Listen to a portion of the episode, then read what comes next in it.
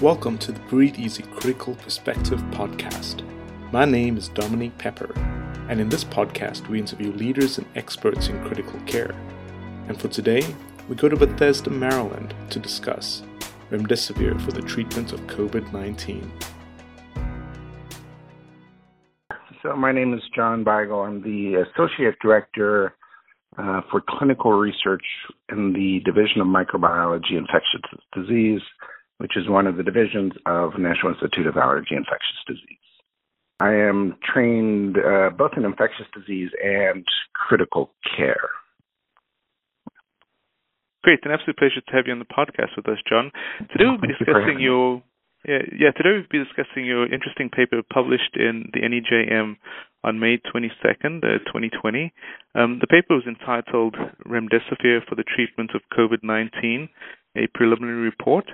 So maybe you could go ahead and just share for us what the motivation or rationale for the study. Yeah, we actually started discussing whether we should conduct a study in mid January, and this was before there were any cases in the U.S. And the CDC was concerned about travelers that were returning that might bring coronavirus with them. Um, and at that time, we didn't know exactly how we could set up a, a study for such an infrequent uh, event. Um, but by early February, uh, we started seeing uh, cases and, and some small clusters uh, within the U.S. Um, and it was clear that uh, we needed to establish uh, a, a treatment trial. Um, at that time, there's no established uh, treatment. Um, we evaluated all the putative therapeutics, um, and remdesivir was the therapeutic that we thought had the most uh, potential. Um, it had been used in Ebola. It had a, a reasonable safety database uh, behind it and there was data supporting remdesivir in other uh, coronaviruses. Um, so with that, we uh, decided we would set up a, a randomized treatment uh, trial for remdesivir versus a placebo uh, control. Um, we started this the 6th of February, um, and uh, in about just over two weeks, we were able to get the protocol written, um, approved by the IRB, uh, submitted uh, under an IND to the FDA, um, and given the safe to proceed from the FDA. And our first subject was enrolled on February 21st. Um, at the time, as you, you recall, there were still uh, very limited uh, cases, and and uh, we targeted some of the uh, regional referral centers where we thought cases would go up, but uh, but as there started becoming more and more cases, uh, we engaged more and more institutions. So by the end, we actually had um, 60 sites, 73 uh, total locations, but 60 sites across uh, 10 countries uh, that were able to conduct the study. Um, and uh, in a in a very short amount of time, in 58 days, we were able to enroll uh, 1,063 uh, subjects into this study. Yeah, that was rather impressive in terms of, as you said, your enrollment date uh, started February 21st. You concluded the study uh, just under two months, and uh, by April 19th, mm-hmm. and uh, the data was published uh, May 22nd. So that's a lot of work, and uh, kudos to both you and your team for getting on this so quickly and uh, the working on it so expeditiously to get us these findings. So let's get down to uh, the study. Um, so, what were your study objectives um, uh, when using remdesivir for treatment of COVID-19? Yeah, so so our we we had some experience from prior influenza studies about endpoints to use for respiratory diseases, and and we started with uh, the idea of using an ordinal scale for for outcomes. Um, we originally had an ordinal scale measured at day 15, and and it is a it's an eight point ordinal scale. It's uh, reflects different stages of uh, of, of clinical status, ranging from death uh, to uh, and and then the, the, most severe clinical would be uh, on the vent or on ECMO, all the way up to uh, outpatient with no limitations. So the original endpoint was a, a day 15 ordinal scale. Um, when we wrote the study, there was very limited data to base this on. Uh, so we used ex- our experience from flu studies. But as more and more data became available, we were concerned that the course might be longer than 15 days and that we might not be able to measure a meaningful difference at day 15. So uh, we actually changed our primary endpoint during the study to be dur- duration of uh, duration to recovery, and we defined recovery as one of the top three categories on that uh, ordinal scale. Um, when we changed, um, we hadn't seen any data. Um, it was actually recommended by our statisticians. We only had 73 people uh, enrolled uh, at that time. Um, so it was um, a change that we felt we needed to make because of prior, uh, because of other data that was emerging, but it wasn't based on anything uh, that we we evaluated. Um, so that was our primary objective. We kept the ordinal scale at day 15 as our key secondary uh, objective, and then we had multiple other uh, secondary objectives, including uh, duration of hospitalization, duration of mechanical ventilation, duration uh, time to death, uh, those uh, sorts of uh, secondary criteria.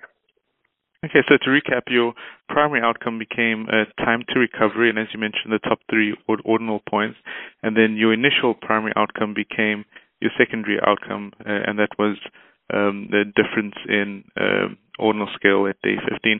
So, I mean, that, that's a pretty big change in a study, um, in a randomized trial. Um, but you were pretty frank in the uh, the paper itself, and, and you gave the rationale for why you needed to make that change. Um, and the NEJM obviously agreed with that and felt it didn't compromise the study. Maybe you could just get into the details as to why your statistician felt it so important to make that change and as yeah. you had mentioned, uh, the, um, the, the, this study was uh, was being designed almost as though it was being uh, rolled out, and because of the need to get this data out there. So I think it would probably be understandable to understand why you made this change. Sure. Uh, so the the change was uh, based on several sets of data. There was uh, a WHO meeting where they reviewed data that was coming out of uh, China, and and there the the uh, duration of illness was described more as 21 days, maybe uh, longer. Uh, the uh, and then there was the Kaletra uh, paper that came out, um, and that actually showed similar concerns that, that maybe the duration of illness was longer than we had planned. And so we used some of the data from Kaletra. Our statisticians did modeling uh, and showed that there that you could actually have a meaningful difference, a clinically meaningful difference, but you might not detect it if you picked the wrong day. Um, so if, if you're good uh, and uh, and you know exactly where to pick, uh, there is some efficiency gained by uh, the ordinal scale on a particular day. Um, but uh, if you don't have data to base those decisions and you pick wrong, uh, that you could actually conduct a study, have uh, um, a meaningful uh, difference, but you wouldn't detect it because you picked the wrong day. So, based on that modeling data, uh, we were very convinced. We were concerned that maybe we were picking too early, and we were uh, convinced that we needed to to change. Um, I do think in a diseases such as flu that where you, you have enough data uh, to make those decisions that changing your primary endpoint uh, midway through the study is uh, is a larger concern. Um, when you're trying to start a study, you know, within a few weeks uh, after uh, after the emergence of a disease, uh, before it's even declared a pandemic, and, and you recognize you don't have enough data, I think it's the nature of the the situation where uh, you you pick what you think is appropriate, but then you adjust as more data becomes available, and that's exactly what we did. And that makes a lot of sense. There, there is one question that some may raise in terms of the power calculation uh, for the power of the study. Uh, maybe you could comment on that, uh, because I would imagine that your initial um, power calculation was based on the initial primary outcome, which then became your secondary outcome. Yeah, our, our initial power calculation um, uh, did become our secondary outcome, and we when we originally designed the study, we we envisioned this as a study that we would enroll several patients a day. Uh, we never envisioned the pace of enrollment uh, that that we we had. Um, so the, the, the power was designed for 400 recoveries. Um, so uh, that would be somewhere in the range of 550, 600 people that hit that recovery endpoint in a 28 day period of, of time. Uh, there was the original plan to do a sample size re-estimation um, after 100 subjects had recovered.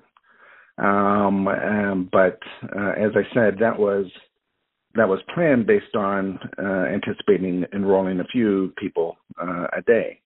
Uh, we had as many as uh, 63 uh, enrolled in one day. We had a, about a two week period of time where we were consistently above 35 a day. And we were going to be done with the study before those 100 people could get through uh, a day 28 and we could do a blinded sample size re-estimation. Um, so with that, we said, you know, let's enroll for several more uh, weeks to make sure that we uh, have sufficient data because we, we again don't have enough data to make these decisions. Um, uh, that uh, it would let us get more granular detail about some important subgroups of the different ordinal uh, categories. Um, so we actually uh, continued enrollment up until, uh, as you said earlier, April 19th. Uh, and at that time, and we ended up with 1,063 people enrolled. Well, and that's rather impressive. And thanks for adding all those extra details, which makes the study so impactful. So let's get down into your study methods, and maybe you could just tell us briefly what your study methods were and how they addressed any limitations that you knew in previous studies. Yeah. So so uh, again, I mean, there really are no previous studies. So so we were uh, trying to uh, d- develop it without prior data to make these uh, decisions. Um, our study methods uh, were uh, that it was multi-center, it was blinded. the there is a, a placebo for remdesivir use that, uh, but uh, we actually had some supply issues for the placebo. Um, so some sites, mainly in Europe, actually had to use saline as placebo, and when when that occurred, uh, we used opaque bags to cover the the infusion bag and the infusion uh, tubing. Um, the uh, uh stratification occurred by site. Uh, it occurred um, by severity of illness, we matched our severity of illness uh, to align with uh, the remdesivir study that was being conducted in China. Um, so that had severe category, meaning uh, that they were hypoxic, um, on they were on mechanical ventilation, um, or mild moderate category, which meant they didn't they weren't hypoxic, they weren't tachypneic, um, and we so we stratified based on severity, we stratified based on site, uh, and the uh, uh, when people were enrolled, they were randomized um, uh, they received up to 10 days of remdesivir whenever they were discharged. Um, it was uh, they they stopped the remdesivir, uh, so they didn't need to finish it at home or they didn't need to come back for any additional infusions. Uh, and then we had a follow up through day 28, um, which early uh, again seemed like it was going to be a sufficient duration of, of, of follow up. Um, I think that's the description for the methods. Great. So let's uh, dive into your key findings. So why don't you go through your primary findings uh, and how you interpreted those findings? Yeah. So so our uh, primary findings. Uh, the the the first thing I would would uh, emphasize is that this is a preliminary report. we did find it important to um, get data uh, out there. Uh, we um, uh, we we actually had a DSMB uh, that uh, reviewed the data one week after the study was fully enrolled, and at that point they had noticed a difference in uh, recovery. They had noticed a, a difference in mortality, and they uh, recommended that we be unblinded at that point in time. When we saw the data, uh, we uh, were we thought we needed to uh, offer treatment to those that were initially randomized to placebo. Um, we, we we too were impressed with the difference in uh, in, in outcomes. Um, so we those that were randomized to placebo uh, were able to uh, to receive uh, remdesivir if they were still in the hospital and still clinically uh, uh, were in a clinical state that would uh, benefit from, uh, possibly benefit from remdesivir. Um, the so so this is a preliminary report. Um, so the full report will be uh, the database will be locked in June. The report will come out uh, in uh, July.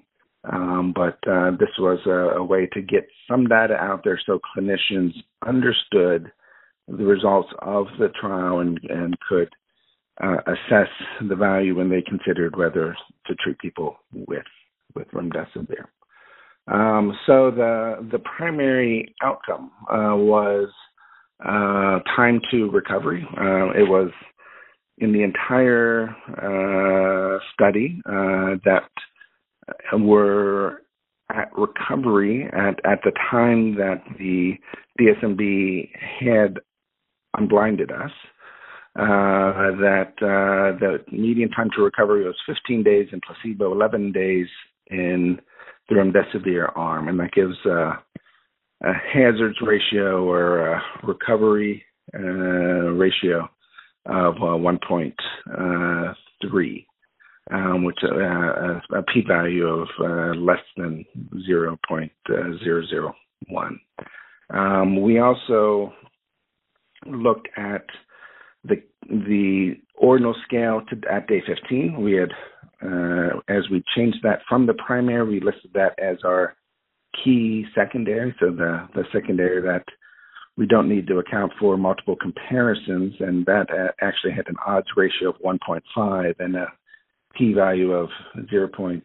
Uh, so, so both uh, really show a clinical benefit uh, in clinical status at day 15 and time to recovery uh, for those treated with uh, remdesivir.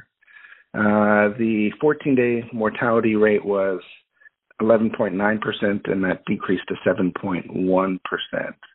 Um, so um, uh, that was a hazard ratio of 0.7. So uh, we, we, you know, we think the across multiple metrics, at least these three that we've looked at um, so far, uh, that uh, that uh, there is a clear benefit to those that received uh, remdesivir. Um, we are going to look at all the secondary endpoints for uh, the uh, the full analysis in, in July, um, and I think that will help us understand some of the subgroups more. So we reported on some of the subgroups in the in the manuscript, um, but um, but I would would caution about uh, overinterpreting until we see the the full data set because uh, I think that full data set will really help us understand the the the, the value of those uh, of remdesivir in, in different groups. Uh, uh, you know, duration of, of illness, certain comorbid diseases, certain severity of diseases, uh, etc. So you mentioned that uh, the, the, the benefit was seen in hospitalized patients, and, and, and those are all the patients that were included in your study. Mm-hmm. Um, but but but as you stated in both uh, Figure two and Table two of your manuscript, um, there seemed to be a benefit seen specifically in those that were receiving oxygen, um, but not so much in those not receiving oxygen or those with the more severe disease, such as uh, being uh, intubated or receiving high flow. And you attributed part of that to the fact that those other study arms were possibly smaller compared to the uh, study arm that was receiving, uh, not the study arm, but the group that was receiving oxygen. Yeah. Maybe you could just comment on that a bit more because some people may walk away from your paper thinking, oh, all hospitalized patients should receive remdesivir. However, based on your subgroup analysis, it would appear that the, the most benefit seem to be those receiving oxygen and not so much the, the other groups.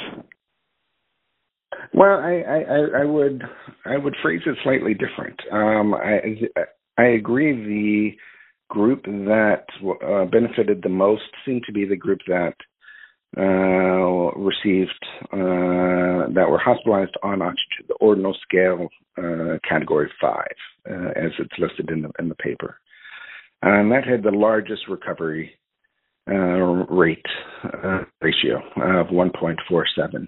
Um, but those that were uh, not on uh, oxygen had a recovery rate of 1.38. Those that were on high flow had a recovery rate of 1.2. Um, so there's still um, there there still seems to be value in that. Uh, the the numbers in those categories start getting small.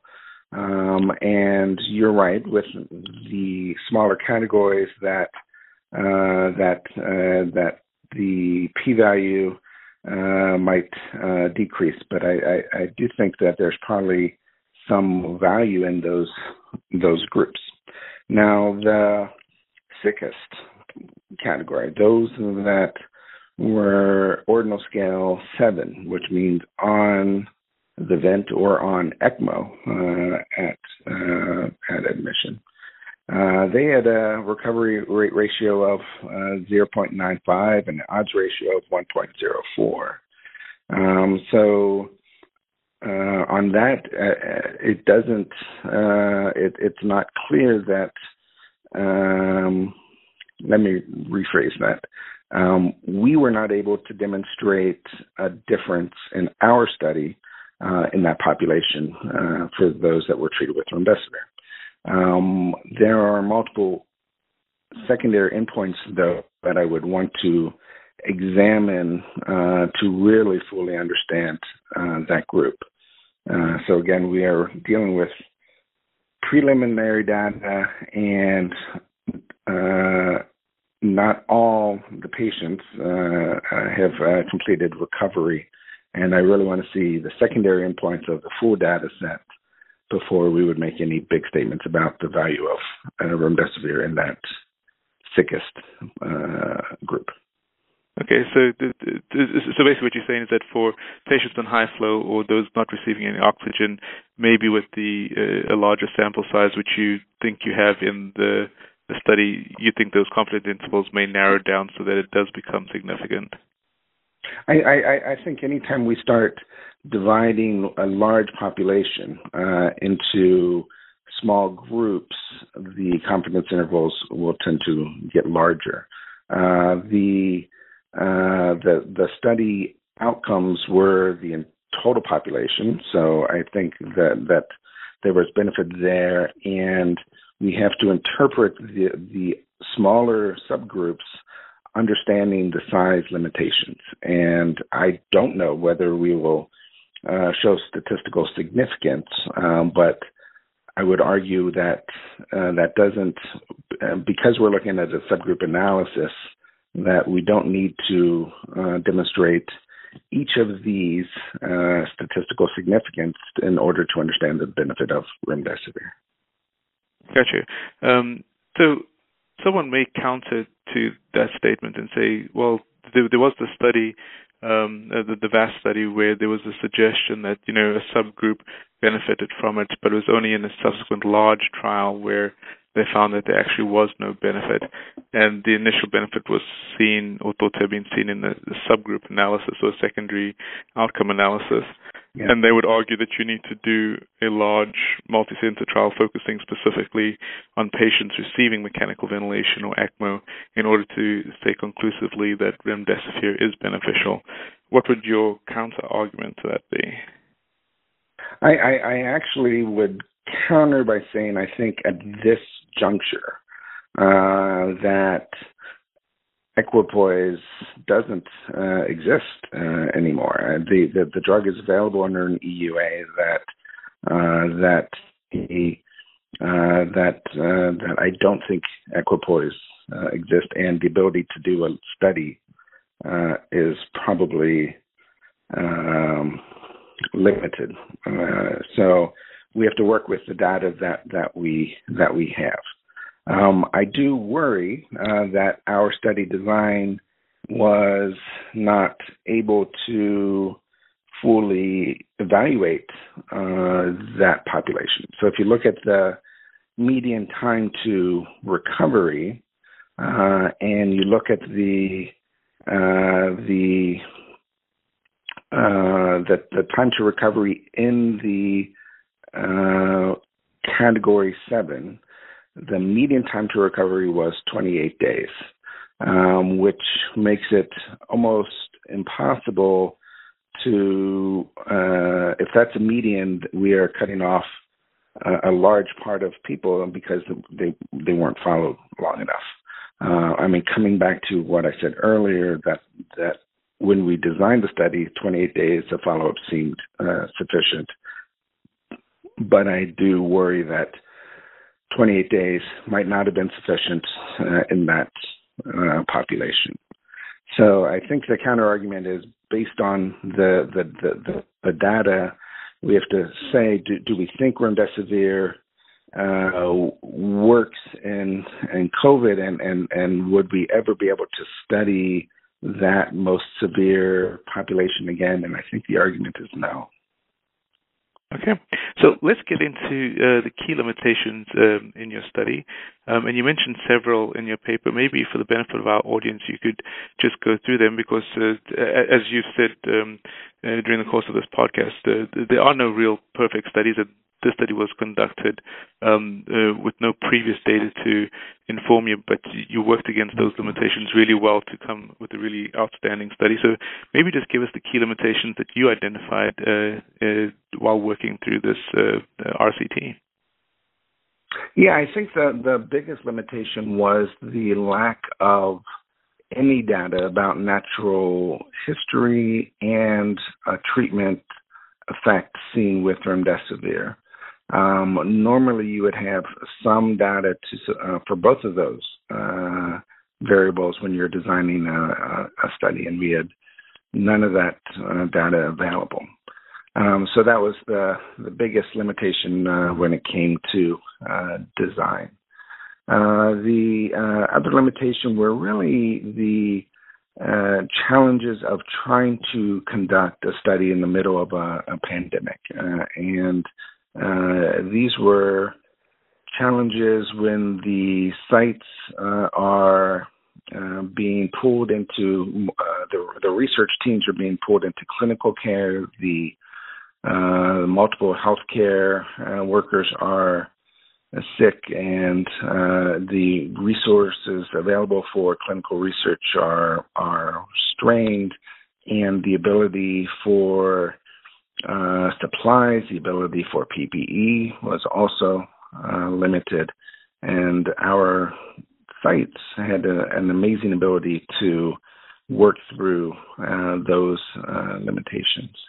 Uh, lastly, uh, I mean, typically we would uh, we would um, have on-site training and, and the ability to, to do on-site training to do on-site monitoring was limited because hospitals weren't letting non-essential staff uh, into their uh, facilities. So uh, so we had to do much of the training over the from a distance uh, over webinars um, uh, with the monitoring visits uh, being uh, also done uh, over remotely and and, and through electronic methods. So all, all of those were challenges that we had to work through in order to get the study done in such a short period of time. Yeah, and we definitely commend your team for the, the getting so many patients enrolled um, in, in, in, a chaotic uh, pandemic.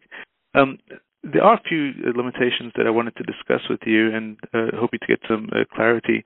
So, um, for uh, the category ordinal scale five, where you said hospitalized requiring supplemental oxygen, mm-hmm. was there a specific uh, protocol that um, uh, sites had to follow, or was it left to their discretion because some may argue that that's a bit vague. I mean, uh, were these for COPD patients where O2 sats criteria maybe 88 to 92 percent? Did they use this um, a pulse oximetry monitor, which is not as accurate as co-oximetry? Um, what was the criteria for requiring supplemental oxygen, and, and was this left to provider discretion? Yeah, the, the, the short answer is it was left to provider uh, discretion. We we actually discussed at length whether we should try to harmonize um, uh, some criteria, and when we are considering a, a small study, I think uh, you can make those arguments. When we were designing a study over ten different countries and uh, 60 different sites, uh, we thought it would be very difficult to uh, try to develop criteria that uh, that would be applicable and acceptable uh, to all. So the fundamentally the, that category was those people on oxygen that were put on oxygen at the clinicians uh, or investigators' uh, discretion. Got you. And then the other point was uh, missing data. And uh, in table one, you had mentioned that uh, uh, the baseline score was missing for a total of 46 out of the 1,000 patients. And then in table two, um, uh, as your statisticians uh, correctly inferred early in the study, um, you'll we're missing a fair amount of data uh, for patients with both baseline and day 15 score yep. data. I think it was 104 in the remdesivir arm and 111 in the placebo arm. Maybe you could comment on that because uh, that was uh, really insightful on the part of your statisticians to uh, note that and work on that uh, and changing the primary outcome. But maybe it'd be useful for future uh, investigators um, when they're planning their studies to consider uh, what effect that may have on their studies. Yeah, and and maybe we didn't describe it well enough in the in, in the paper. So uh, you have to remember the database was locked one week after the last subject was uh, enrolled. Um, so the the data that's missing doesn't mean that it will be missing in the final database. That that means it was missing uh, one week after the last subject uh, was enrolled. Uh, so, so there is, uh, as you know, a, a, delay in data entry, um, especially with sites that are overwhelmed. Uh, that sometimes they take several days to get the the, the data uh, entered, and then anything, all those subjects had no ability to get through day 15 um, because it was only one week after the last subjects were enrolled. So there's a number of people that were on study, hadn't hit day 15, or on study obviously did have their baseline visits that just wasn't uh, entered. So I, until we see that final analysis, um, I won't know the, the, the, the true incidence of missing data. Gotcha. I think that's really important, and thanks for clarifying that. So let's jump into um, what these findings mean for clinical practice, and maybe I'll start off for from the perspective of a pulmonologist or a person working in the ICU. What do you think um, they should take away from your study, and how should they use remdesivir, and in which patients should they uh, use it while awaiting uh, the final results of your paper that should come out in July or August? Yeah. So so I think our study demonstrated that there is value in remdesivir for people that are hospitalized with evidence of lower respiratory tract uh, disease. That was our study population. Um, so I think remdesivir should be uh, used in that population uh, as they are uh, able. Uh, there are supply issues with remdesivir. There are distribution issues uh, under the uh, EUA that might limit uh, the ability to use it. But I do think uh, that remdesivir should be used in that population. Um, I would argue that remdesivir should be used in the that that full population, including those that are on the vent or mechanical ventilation, especially until we see the uh, full uh, database. That that I wouldn't want to make um, uh, broad statements about that sickest uh, population until we saw the full uh, data set. Um, concurrent with our study, or a few days after our study, there was uh, another study of remdesivir that showed five versus 10 days, and, and that study was mainly those hospitalized, um, but with less uh, severe uh, uh, population. Um, but that showed that uh, five days and 10 days were equivalent. So combining these two together, I would say those that are hospitalized with evidence of lower respiratory tract disease should receive at least five days of uh, remdesivir. Uh, those on the vent uh, may require longer duration of therapy. I, I, don't think you can judge the five versus 10 days based uh, for that sickest uh, population. Um, and those that are immunosuppressed or on some of these drugs that might cause immunosuppression, uh, like the anti-cytokine therapies that are being evaluated um, probably should uh, uh, may benefit from uh, more than uh, five days and may benefit from the full 10 days duration of therapy also. Gotcha. So uh, I was just thinking, um, looking back at those figures that you had in Figure Two, um, for almost all the groups, uh, you get a fairly decent um, uh, deviation of the remdesivir from the placebo, whereas for the uh, the group that's receiving mechanical ventilation or ECMO, the lines appear to cross. Um, what did you take away from that?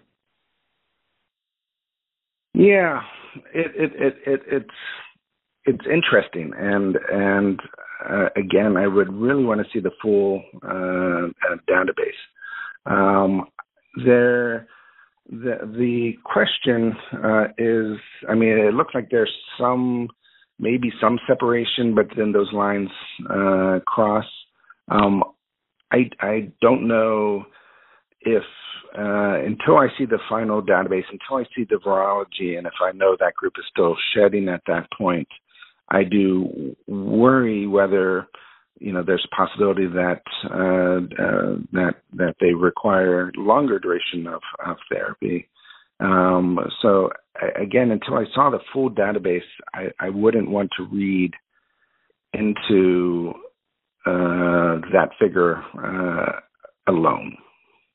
Got you. And, and then if you were to find um, that uh, remdesivir was not beneficial in those sick patients, would you attribute that to the fact that the therapy was initiated too late, or that there's a whole host of other factors such as you know critical illness, ARDS, that's um, coming into the mix that makes it impossible for remdesivir to have an effect at that time? Yeah, it it is. Um, it it really depends on the totality of the of the the data. If if there is evidence of ongoing viral replication in that group, uh, then uh, then I think there might be value in uh, of, of remdesivir uh, if the uh, if their viral replication has ceased and this is all uh, the uh, host response and ARDS, uh, you're right that even the most potent uh, antiviral might not benefit uh, that that group. so again, until I saw the full data set, I'm I'm not sure I would want to speculate which which one of those is likely to be true. Great. And, and, do you think you'll probably have data on a, a, fair proportion of patients on viral loads, or was it routinely collected, or just certain it, sites? It, yeah, no, it was. It was routinely. It, it was written into the protocol, and it was uh, asked to be collected. There were sites that uh, had limitations uh, on processing. Uh, that some institutions actually were requiring labs to be processed in a BSL-3, uh, which made it uh, uh, uh, more challenging to uh, collect this because not every site has access to a BSL-3 to process these these labs. Um, so there were some sites that were unable to, but for the most part, most sites were able to collect the virology specimens. Great, and we look forward to that data. So some may ask questions of uh, uh, what the side effect profile of remdesivir is, and in the paper you mentioned that a lot of the uh, it, it, seemed as though the placebo groups tended to have more uh, significant adverse events. But if I'm prescribing remdesivir to a patient, what side effects should I look out for? Yeah, there, there is data from prior studies uh, in healthy volunteers uh, and, and, Ebola that would suggest increased LFTs with uh, with remdesivir. Um, in in uh, so I would say that is a potential uh, side effect in our uh, in our uh, study. it actually did not was not higher in the remdesivir group. Um, but I think I would still note it as a possible side effect. Um, the the majority of side effects uh, seen in our study were actually less common in the uh, remdesivir uh, arm than in the uh, placebo uh, arm. Uh, it is challenging to sort out drug effect versus underlying disease, um, and almost every subject had numerous AEs and many had SAEs, uh, and it is hard to uh, sort out uh, signal uh, from from remdesivir. Um, but at least uh, in in our uh, data set, we did not see any signal that we thought was attributable to remdesivir alone. Gotcha. So, um, what additional studies have you got planned? Uh, the, the, the way the paper was written, it, it, it, definitely sounds like this is just one part of uh, a number of stages of your studies that, that, are going to be published. So maybe you could give our audience uh, um, uh, some anticipation of what to expect and uh, yeah. what you guys have uh, in the pipeline. Yeah, um, so so you are right. The the ACT study is designed as a platform study that we can test multiple putative uh, therapeutics. Remdesivir versus placebo was uh, Act 1, but we've already started Act 2. Um, Act 2 is a remdesivir versus uh, remdesivir plus baricitinib. Um, uh, the baricitinib is a JAK inhibitor uh, and uh, is upstream of multiple of the pro-inflammatory cytokines that have been described in uh, in uh, the uh, COVID. so we think this is a possible mechanism to decrease the inflammation and hopefully improve outcomes. Um, while we are pleased with the outcomes uh, from from the Act One study and the the decrease in hospital stay. It is still uh, 11 day hospital stay. It is still a seven percent 14 day mortality. Um, we think we can do better, and we think that we need to pursue other options, either combination antivirals um, or antivirals plus uh, targets for some of the inflammation cascade, some of the coagulation cascade, um, and Act Two is the first iteration of that, where we will look at uh, antiviral plus uh, a, a medication targeting the inflammatory uh, cascade, which is uh, baricitinib. So yeah, you mentioned mortality, and and, and that may be um, a question that uh, some uh, clinicians raise that the uh, use of uh, time to recovery isn't uh, as hard an outcome as mortality. What would your response to that be? And um, uh, do, do, you think uh, you'll be able to get mortality as a hard co- outcome in the future? Yeah, I, when we when we originally designed the study, uh, we weren't sure what the mortality rate was, uh, and the mortality rate was actually described a little lower so our original estimates for uh, a, a, study with a mortality endpoint was going to be much larger than the, the, the study we, we had.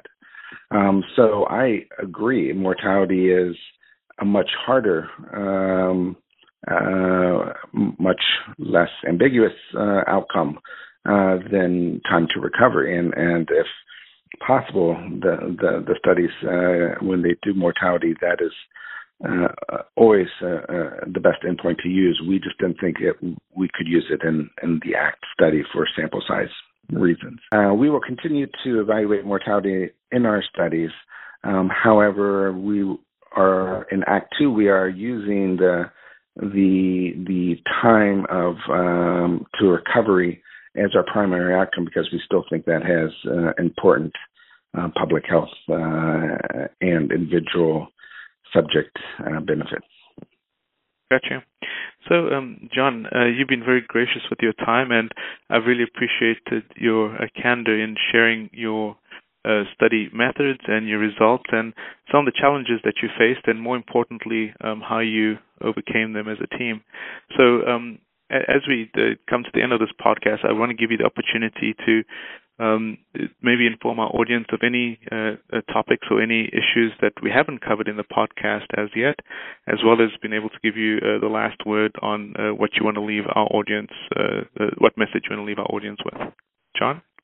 Yeah, so so let me just close by saying the ability to get the ACT study done was only possible because of multiple large groups coming together multiple networks that we've worked with in the past, uh, multiple individuals, uh, multiple uh, leaders from uh, countries uh, uh, across the world coming together in order to get this done in such a fast manner. Um, so first, let me make sure that that group is recognized for their for for their contributions because it, it, it is not a single institution that can can get this done. Uh, and the other thing I would close on is saying, uh, reiterating that while remdesivir did provide good clinical benefits um, and decreased time to recovery, uh, decreased uh, mortality, that we have to do better. Um, and uh, we have to keep finding ways to uh, uh, evaluate the, the pathophysiology, uh, find therapeutics that will target that in order to keep uh, decreasing uh, the morbidity, mortality that comes with COVID 19. Thank you very much, John. I really appreciated your time. Uh, thank you for having me. A big thank you to Dr. Beigel, and a big thank you to all of you for listening to the Breathe Easy Critical Perspective podcast. I'm Dominique Pepper for the American Thoracic Society.